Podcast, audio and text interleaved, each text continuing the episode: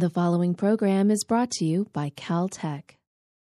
Okay, yeah, so I think that what we want to do is basically just get some introduction from each of you, as Shirley said, and then focus the discussion on, following up a little bit the theme of this morning, which is hot topics in UV science and technology, what you consider to be, say, the hot topics that you think are important for us to focus on. And also, certainly, part of what we want to have during this discussion is a little bit of a discussion about what might be some of the goals of this workshop as we start thinking about the technologies of the future in the UV. So let's start off. Do you want us to do those things, follow those things one by one as we go along, or do you just want to... How about we do that one by... and then come back, or what? How about we do it, all of those things, as one by one, and then maybe following that, then we'll open it up for questions and go from there. Should be an on button. What? Should be an on button on the phone. Okay. So yeah, why don't you begin? Okay. My name is Hakeem Oluseyi, and as Shule said, I worked in solar physics for a while, and most recently I've turned my attention to other stars. I'm generally interested in topics related to stellar variability, and in when we study our nearest star, the sun. Most of that activity is occurring in the chromosphere and the corona and the so-called transition region. And of course, a lot of that action happens to be best observable in the ultraviolet and the extreme ultraviolet. And so right now, there's a lot of interest, and there always has been a lot of interest in answering the question of what are the processes that heat plasmas to temperatures above photospheric temperatures, right, to several orders of magnitude greater, and also what are the processes that accelerate plasmas to form the solar wind. And there's also the problems of solar energetic particles. Related problems include the solar dynamo, which is... how the magnetic fields at the surface of the sun are generated. Somehow these magnetic fields are generated. They rise to the solar surface. They cluster in small knots for some sort of reason that we don't understand, at the limit of our observations at about an arc second and now just under that. And then we have larger conglomerations of magnetic fields, sunspots, and one big question is what holds the sunspots together? Why don't they disperse? And we also need to measure the evolution of the magnetic field above the solar photosphere. So just about every solar magnetograph instrument measures the magnetic field at the photospheric level. And now the question is it looks like the energy generation processes that drive solar heating, solar plasma accelerations occur at the chromospheric transition region level. And how do we measure the magnetic fields in this region? And so there have been rocket experiments proposed. For example, the Carbon Four line at 1550 angstrom, two lines there are magnetically active. That they can be used to measure magnetic fields in the chromosphere. But this is some of where the leading edge is. For example, the Advanced Technology Solar Telescope is designed to do exactly that. But we also want to be able to directly measure magnetic fields in the corona. Currently, our best view is of those magnetic fields that are filled with plasma, that happen to have high densities of plasma in them. But the entire volume is filled with magnetic fields, so we want to measure this. And people have attempted to use things like the Hundley effect, using light passing near the sun to make such measurements. But there's a lot to be done for the sun, and of course, studying the sun and stars is sort of a two-way street. So we get a close look at the sun, but at the same time, we can look at how other parameters, what we see at the sun varies with other parameters, such as stars that have a different surface gravity, for example, may have a different photospheric abundances. For stars, we can look at many of them, but of course, we don't have a good satellite to do that, right? I think EUVE was it, and it's no more. So there's a big need there. Okay. Yeah. I'm Amanda Hendrix from JPL, and I do UV spectroscopy on solar system objects. And so one of my main focuses is small bodies in the solar system, so asteroids, moons, the Earth's moon. And, but, of course, there's loads of people out there doing looking at planets and, in general, bodies with atmospheres. Mostly I study bodies without atmospheres. And one of the advantages of using UV there is that we're looking at the uppermost layers of the regolith of any of these bodies. And so the UV is key in understanding weathering processes. So at the moon, we're studying space weathering effects from solar wind and micrometeoroid interaction. And on Jupiter's moons and Saturn's moons, we're looking at weathering effects from those moons being embedded in the magnetospheres of those planets. Other areas to look at are just plain old surface composition. And again, we go back to Earth's moon, and where we're looking at studying the composition using the UV, a little less traditional than using visible and near IR wavelengths, but really important, for instance, for looking for polar water frost deposits, which we're looking for on the moon. I think it's possible to look for them on Mercury as well. And an innovative new technique at the moon used by Lunar Reconnaissance Orbiter is using Lyman Alpha, interplanetary Lyman Alpha, as an illumination source. So to look at those permanently shadowed regions, to look for water frost, and that's successful so far. Another big area, of course, is looking for surface activity and finding surface activity on objects that maybe we didn't expect it, such as Enceladus. The UV instrument on Cassini was used as one of the first methods of finding the plumes on Enceladus by stellar occultation. And, of course, comets are active, and UV emissions are important probes of the activity and the compositions of those bodies. Let's see. So what I hope to get out of this workshop is an understanding of the currently evolving UV technologies and what we can use in the future, in the near future especially, to really get sensitive measurements of UV sources in the solar system. One of the key areas is primitive bodies, such as comets that I mentioned, but asteroids, Kuiper Belt objects, centaurs are all a real interesting variety of populations of primitive bodies in the solar system that are going to give clues to the early solar system. And they're unaltered, largely unaltered, and so they're going to be kind of retain records of the early solar system. And the UV is going to be a good area to observe those objects in, because not only can we do a little something with surface composition, but we can also look for activity. And by doing solar and stellar occultations, that'll be a key way of looking for activity. And primitive bodies were kind of a hot topic in the recently published Planetary Decadal Survey. Also, Europa continues to be a really important target, the Jovian moon, looking for activity there, trying to study the subsurface ocean. And also another important area is Uranus, which, of course, we haven't had an orbiter of, so that would be a whole new exploratory area to get into. So I think that's it for now. My name is Wes Traub. I'm at JPL. And I'm the chief scientist for the Exoplanet Exploration Program at NASA there. So there are a couple of connections with the ultraviolet and with the technology that we've been talking about today that are relevant for exoplanets. A science application is that it would be interesting if we can look at exoplanets, which, of course, means somehow you have to get rid of the starlight, but I'll discuss that in a minute.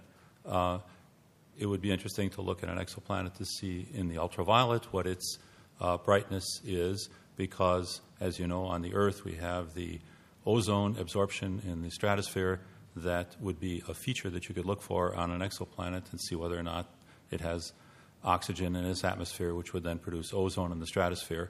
And that would be a sign of life on that exoplanet because there are no mechanisms for making large amounts of oxygen that we know of unless they are biological mechanisms. So that would be an indicator of life on a planet. Not 100%, but a pretty good shot. So that's one thing. Another thing was mentioned this morning, which is just looking at a star and watching a giant, a hot Jupiter pass in front of the star and see it in occultation. This is the transit technique, and transit spectroscopy is a technique that people have used for a couple of years now to characterize exoplanets. It basically amounts to looking at the light that passes through the upper atmosphere of a planet when it passes in front of the star and occults part of the star and blocks out 1% or 1/100% of the starlight. And so you look at a small change in the spectrum of the light and take a difference between that when it's blocking the star and when it's not, and that difference is indicative of the absorption in the upper atmosphere. So that's something that could be done. You can also do the inverse of that, which is to look at the planet when it goes behind the star and look at the reflected light from the planet as it's reflecting and going behind the star, and then all of a sudden it gets behind the star and you don't have the reflected light of the planet anymore. And so, again, subtracting the two spectra would be a way of getting at the spectrum of the reflection spectrum of the planet, which is different than the transmission spectrum, of course. But in both cases, an ultraviolet feature, the main ultraviolet feature that people have thought about is the ozone feature in the upper atmosphere. So there is a programmatic connection also with ultraviolet, and that is that in the exoplanet community we have a working group that was convened by NASA, just as the optical ultraviolet group area has. And in the exoplanet area, it's called the Exoplanet Program Analysis Group, or ExoPAG. So this ExoPAG is composed of a dozen representatives of scientists in the exoplanet community, and they've been meeting since we were formed about 2 years ago periodically. And at the second last meeting in January of this year, we were sitting around gnashing our teeth trying to figure out how it was that we were going to get an exoplanet mission going someday and get past this point where we're only measuring exoplanets by looking at the radial velocity of the star to get the mass and the orbit of the planet, and doing a little bit of the kind of thing that I was talking about before, which is transit spectroscopy. And the key thing that we would like to see in this community is what was recommended by the Astrophysics, the Astro 2010 committee, the Decadal Survey that met in the past 2 years and put out a report about a year ago, in early August last year. And their key recommendation for a future mission, that means in the 2020s, not this decade, their key recommendation was for a mission that would do direct imaging of exoplanets, which is something that we can do with coronagraphs, which I'll talk about in a second. So we're very interested in trying to see if there are ways of politically getting this mission going. And one of our bright ideas, which I realize other people have had before, is that it would be a great thing if we joined forces with, and did it explicitly and overtly, with the ultraviolet, optical, infrared community and said, hey, folks, you know, there's a lot more of us than just the exoplanet freaks that are out there. There's normal people that are doing ultraviolet and optical work.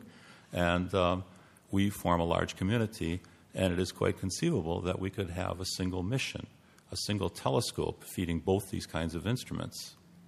And I learned to my surprise this morning that you're actually thinking of exactly what we were talking about, which was, say, a modest-sized mission, because one dare not think grand thoughts these days, a modest-sized mission, which would be a 4-meter telescope, which actually is grand on the scale of things,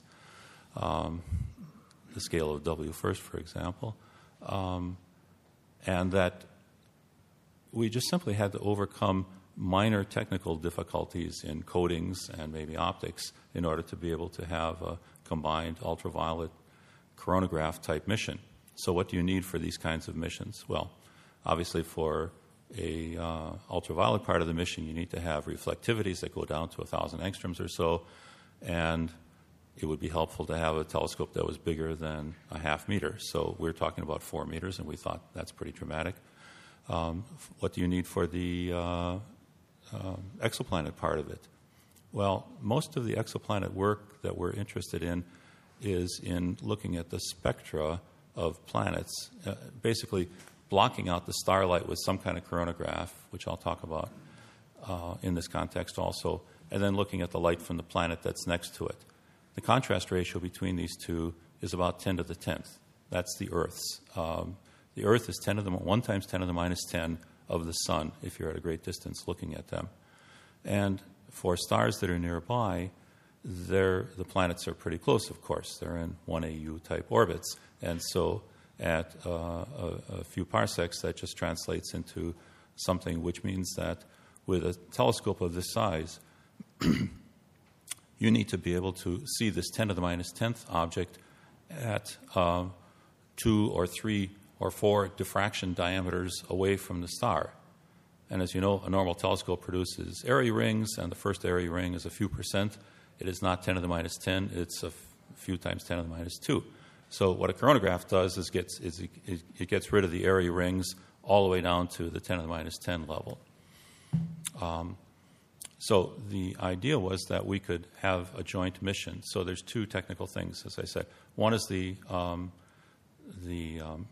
coatings, and the other is the coronagraph itself. And there's something of interest here for this meeting on both of those scores. First of all, the coatings. Sometime this spring, I had a meeting with some other people at JPL and learned to my great amazement about this thing called atomic layer deposition. And I got all thrilled about it, and I'm still pretty thrilled about it, which means we haven't done many experiments yet, and I'll probably be unthrilled after a little while. But at the moment, I'm really thrilled. And the reason that I like this idea is that it apparently allows you to put, as you heard this morning, single layers of a substance like aluminum and magnesium fluoride or aluminum and lithium fluoride onto a mirror of any kind. And you can do it in a very controlled way, and apparently the materials go on in a lot better way than they do when we're doing normal evaporations with hot materials, which means in those cases they usually go in columnar structures, and they have gaps in them which can absorb water vapor and do bad things. With the atomic layer deposition, you can put on a smooth layer. It can coat any size of optics. You don't need a great, large evaporation chamber. And the really wonderful thing about it that we haven't actually worked on yet, but I have hopes of, is that you can now you can put on an ultraviolet coating. But then, what does that do in the visible part of the spectrum? Well, a aluminum mag fluoride coating is sort of just fine in the visible part of the spectrum for an ordinary telescope, but for a coronagraph, you want to have something that's has the property that it does not cause polarization phase shifts when the light is reflecting off of tilted parts of a primary or secondary mirror. And as you remember, the 10 to the minus 10 requirement means that your wavefront has to be, there's a direct connection between contrast and how well you can suppress spurious things in your telescope in the coronagraph and how good the wavefront is. If the wavefront is separated because you have polarization shifts at the edge of the primary mirror, a wavefront that comes in, well, first of all, a wavefront that comes in the middle of the mirror where it's flat and just reflects back, say, the S and P polarizations go back together. But at the edge, the S and P start to separate because they go to different depths into the material, and then you get a separation of the wavefront, so your wavefront is actually split with the polarization varying around it. This is disastrous for a coronagraph. So it's conceivable that if we have this atomic layer deposition material, and this is my little fantasy at the moment, that we can lay on single atomic layers of substances and invent a new kind of material with an index of refraction that does not cause this kind of polarization phase shift. Haven't done it yet, but we started some experiments with Frank Greer and with our chair at JPL to do this, and we're going to keep on working on this to try and deposit things on glass and on silicon carbide, which is also a good material for the future. So there's one more thing that is of interest with this kind of ultraviolet technology and the nanotechnology, and that is the coronagraph itself. We have inventions for about a half a dozen different kinds of, it must be admitted, competing kinds of coronagraphs, and each one of them thinks that the other kind is the very best. One of the newest ones that has come in is a sub-wavelength grating, which is constructed as consecutive circles, grooves in a piece of silicon, say, that are etched into the silicon as V grooves in this particular case, with the distance between the grooves less than a wavelength. So the light does not diffract off. It has to go forward in the single mode in the first order. That's what sub-wavelength grating means. But by putting the material in circular V grooves, like a phonograph record, you remember phonograph records, and coating it with layers on top of that, you can produce a polarization shifting device such that the it acts like a half wave plate, and parts of the wave that have a polarization parallel to the groove at that point go through faster than parts that are perpendicular to the groove, or vice versa. But it's a circular groove, and so what you end up with on the backside of this, if you say illuminate this phonograph record with a star from a telescope, and so the star image is a very bright star image, and then it has all these little area rings on the sides of it. You put that whole pattern onto this phonograph record type of thing, and the light that comes through at the back end, if you put another mirror and focus it, essentially, because of the gratings, gets scattered off to large angles in all directions. So all of the light from this star, including the area rings out to the 500th area ring, somehow gang up on each other, and they scatter off to the side. And so all you have to do is go downstream where you would normally see an image of the primary mirror and block that point, because all the light is scattered in a ring and beyond the edge of that image of the primary mirror from that central star.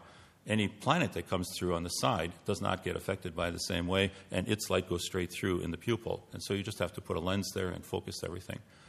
The manufacture of these things is done at several places, with liquid crystals in the United States and with photonic crystals in Japan at one university. But in looking at the picture of the photonic crystal device that I just described, it occurred to me that this is something we could make in the microdevices lab at JPL, because it's just grooves, teeny tiny little grooves in a piece of silicon, and then it's coated with stuff which we could use the ALD technique for coating with 20 or 30 layers of materials. And the materials actually, Frank tells me, are in the part of the periodic diagram that you saw that did not have little X's through it. So we can put these materials on. And so I think this is a really cool thing that we could possibly do in the future, and that's why I'm here today. Okay, thanks a lot. Just want to speed up. Well, obviously, we just want to let people know we're going to go until about 12:30.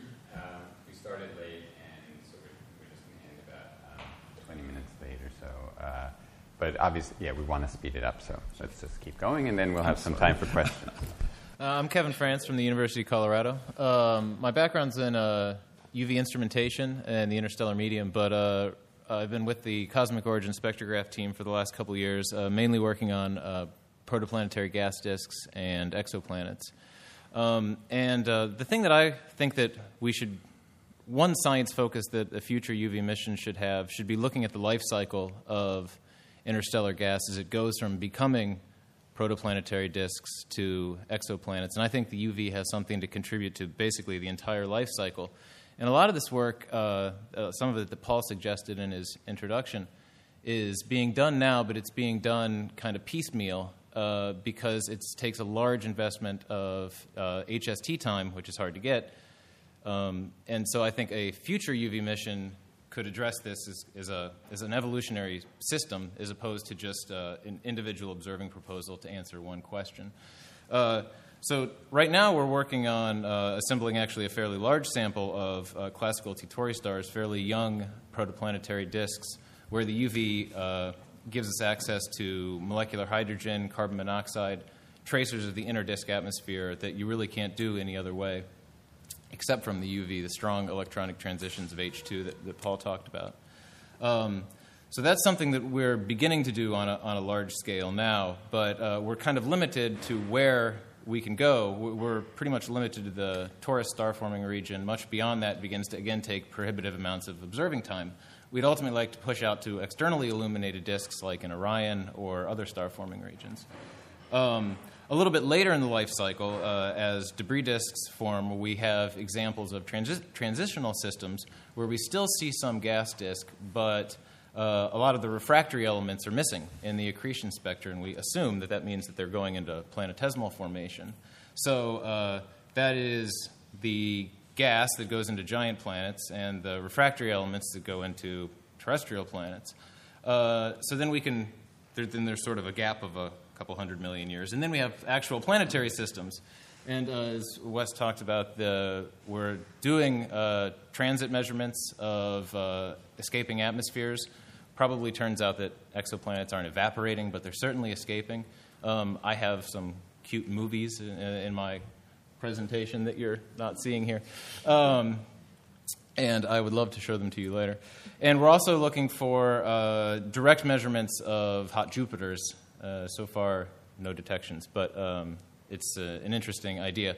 And then even further down the line, in terms of Earth-like planets, before we can get around to going to look for the ozone, we need to understand how the ozone is produced, particularly around low-mass stars, late K-type stars and M-dwarfs. Other than very, very few active objects, we know very little about those stars. And it's the UV flux that catalyzes the ozone production that we eventually want to go look for. But right now, models assume things that are all over the board, and none of them are observationally motivated. So this is something that we can start to do with the next generation of UV spectrographs. It's going to take factors of 10, sensitivity, low backgrounds, probably resolving powers of 50,000 or greater. So how do we do that?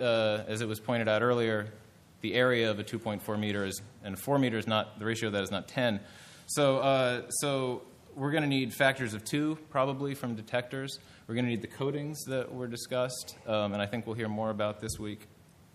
Probably another factor of a couple there. And if to go to R of 50,000, that probably means you want an Echelle spectrograph, which probably means we're going to need particularly low scatter Echelles, which is one of the problems with STIS. There's lots of great stuff about STIS, but the Echelles are kind of scattery. So all of those things added up pretty much makes factors of 10 or 20 in a 4-meter class telescope. And it doesn't take a special instrument. You can use the same spectrograph that you're going to use to do intergalactic medium work, or pretty much any traditional UV spectroscopic design that allows those features, the high resolution and the high sensitivity, will do. So you can pretty much do all of these things with one super UV instrument. So I guess why I'm here is wanting to not only spread the word about what's being done so far, but make sure this is on the table as I think, an important science driver for the future UV missions, and to hear what's going on in the community to help inform when we write those science cases. So that's what I'm doing. I'm Bruce Woodgate, and we work at NASA Goddard, and we're working on future technologies for UV missions and for some of the visible missions. There's supposed to be an optical panel as well, so I think it's okay to include that. And in 2 areas. One for the optics related to detecting the atmospheres of exoplanets, and that is to investigate integral field spectrographs, but with some specific aspects. And one in particular is the exoplanets are very faint, and if we assume we have a good coronagraph up ahead of the instrument at the end, then we don't have to do that job too, but you want to maintain reasonable contrast in the spectrograph too, particularly since you want to look at the spectra that go a little bit broader than the high contrast area of the coronagraph that one might use, because you also want to use the final science instrument as the final aspect of the wavefront sensor by looking at speckles, and you can look at speckles a little bit broader than where the coronagraph is at its best. There's a little more light there. It's light you don't want, but you want to then go back and drive the final stage of the deformable mirror in the coronagraph to using the science instrument, because you have the full common path that, in the optics that you need. And so one aspect of that is that clearly what you need is to, in any space spectrograph with diffraction limit, the sky brightness is low enough that even with the 2 or 3 electrons read noise of the best CCDs, that adds up over the days or weeks that it might take you to get an Earth-like planet spectrum. And so you need to get rid of that, and one way to do that is to use an electron multiplying CCD, such as E2V supply. And there is one problem in there that we could try to do a little better, and that is the clock-induced charge.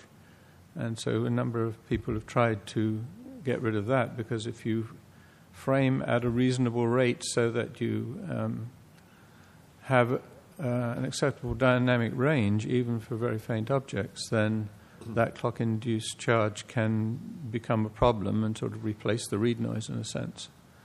Now, some folk at Montreal have come up with a solution to do that by changing the controller for the EMCCD, and so we are working with them to try to investigate how well that works and to try to optimize its use. So, so we are doing that in a integral field spectrograph that we have just made for the Apache Point Telescope, which is 3.6 meter, not too far from a 4 meter. And that's one technological aspect of what we're doing there. We are also in the science areas with that instrument and its precursor, which is a Fabry-Perot we've been using for many years.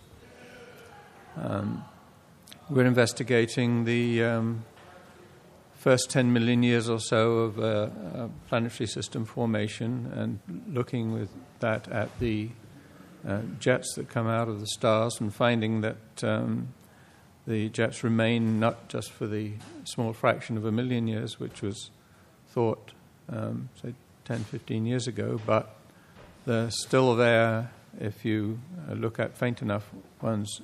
The jets last out to 4 to 6 million years old. And so really appear to be disappearing right about the stage where you think the planets are forming out of the disk.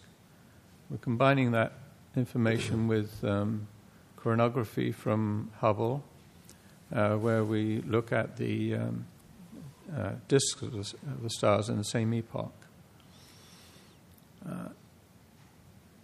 In fact, we're still using the one remaining coronagraph on Hubble, however crude, just across in the beam, but by working with the NICMOS folk, then they have made improvements on how you can reduce the scattered light by using a reference star and subtracting that. and using role analyses. And so we've got 6 different roles in work that's about to be reported upon, and seeing quite new features closer to the star than have been done before, because we can look into 0.3 arc seconds with Hubble. This is a very... So there are, it's worth pointing out that there are a few years before new coronagraphs come along where this is actually a window of opportunity for doing observations with the, I think the highest contrast coronagraph we still have now. I think it's still a little bit better than it's been done from the ground for disks. That's one thing that we're doing. The other main thing that we're doing is to try to develop more sensitive imaging detectors for the UV. And the approach we've been taking is to use the new 3,5 materials, particularly gallium nitride. And we're also going to start working with magnesium zinc oxide. We've got quite high quantum efficiencies, which I can probably show tomorrow, of up to 70% at around Lyman Alpha in using p-doped gallium nitride, both planar and also with the nanowires that you saw some data on this morning that Chris Burtness here has teamed with us to make those. And they're coming along a little later, but rapidly improving. And the last ones we just tested, in fact, the results are earlier this week. We've got up over 50% at near Lyman Alpha, and and actually surpasses the planar material at slightly longer wavelengths. The detectors that we're trying to improve upon, going back to STIS on Hubble, which is what we built, we only had 9% QE at around 2,000 angstroms with the cesium telluride there, which is not hard to beat, but quite a number of people here are beating those levels now. And so right now, the photocathodes that we have are opaque, and I think throughout everybody's experience, then you can get the order of a factor of 2 better in opaque photocathodes than you can in semi-transparent ones. So we want to now move to what's the best kind of detector that can use this. Now, the planar photocathodes that we have are on well crystal-matched plane materials. So if you want to use it with microchannel plates, then you're going to move to which the traditional readout system for photocathodes. Then was used on STIS and on Hubble. Then if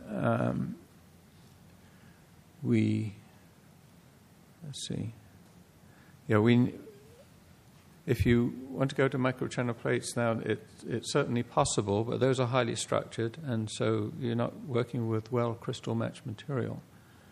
So the simplest kind of way to use the material we have high QE on right now would be to use an electron-bombarded CCD or CMOS detector, so that you can use the photocathodes that we have right now there. And this is a derivative of the EBCCDs that were developed at Princeton by Ed Jenkins and being carried on now by Chuck Joseph at Rutgers University. So we're teamed with him as well. And so we're going to put these photocathodes, and we do cesiate them. So in our machine at Goddard, where we measure we put the cesium on the gallium nitride, and then we can also put a sealing capability or detector in, such as the EBCCD, and we're going to use actually EBCMOS. But, and sealed photocathode. Bruce, I might have to interrupt just that. All right. So are you going to talk about that tomorrow as well? Yes, I am. Okay. So, all right. So I can leave this to tomorrow. Yeah, why don't you leave that details of what we're doing there. So. Okay. So maybe we should move on to Chris then. For, okay. Yeah, just. And Chris, of course, you have very little time because you get more time. And I'm always brief, as you know. Yeah. Okay. Well, I'm a professor here at Caltech. I'm the PI of Galax, and I think that Galax is an example of what happens when you both have a great team working with you, like David and Ozzy and Peter and Patrick. They're all in the room here. But when you make a 100 to 1,000-fold increase in sensitivity in some area, and what we've been struggling with in the last decade, I think, is trying to understand where in the UV we're going to be making those 2 to 3 order of magnitude increases, and when we're talking about apertures which are less than a factor of 3 larger in area.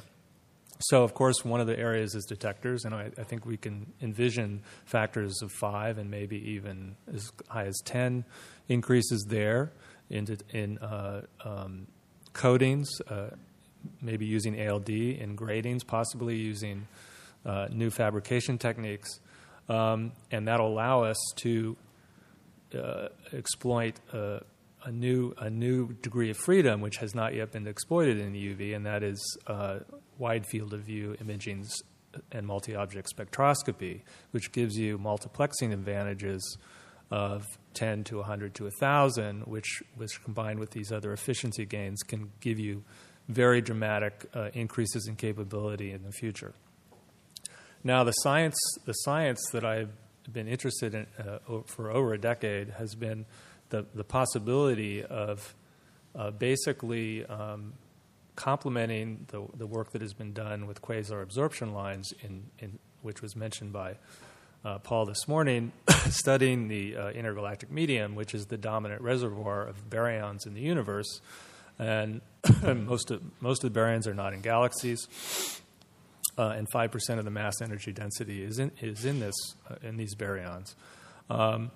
We have a somewhat vague understanding of where they are with respect to the constituents we know about, galaxies and other structures, but the problem is we can't map them, and I believe that mapping them is the next frontier because that will be a necessary ingredient in any theory of baryonic structure formation, which is, I think, one of the things we're all trying to get at, all the way from cosmic scales down to planetary scales. So in order to do that mapping, there are 2 alternatives. One is to try to get to tomographic absorption source densities, and that requires very large apertures in the visible, maybe not as large in the UV. It actually is conceivable with modest apertures in the UV because the sources are much closer.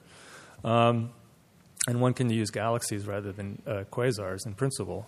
But the other approach is to use emission lines that are created by the very strong resonance of features of the dominant constituents in the universe, hydrogen, carbon, silicon, and so on, oxygen, and so on, and measure their cosmological redshift and measure them in emission, basically mapping the relative location of the gas from which galaxies form and which is expelled from galaxies as they evolve, and the galaxies themselves to understand ultimately how galaxies form and evolve over cosmic time.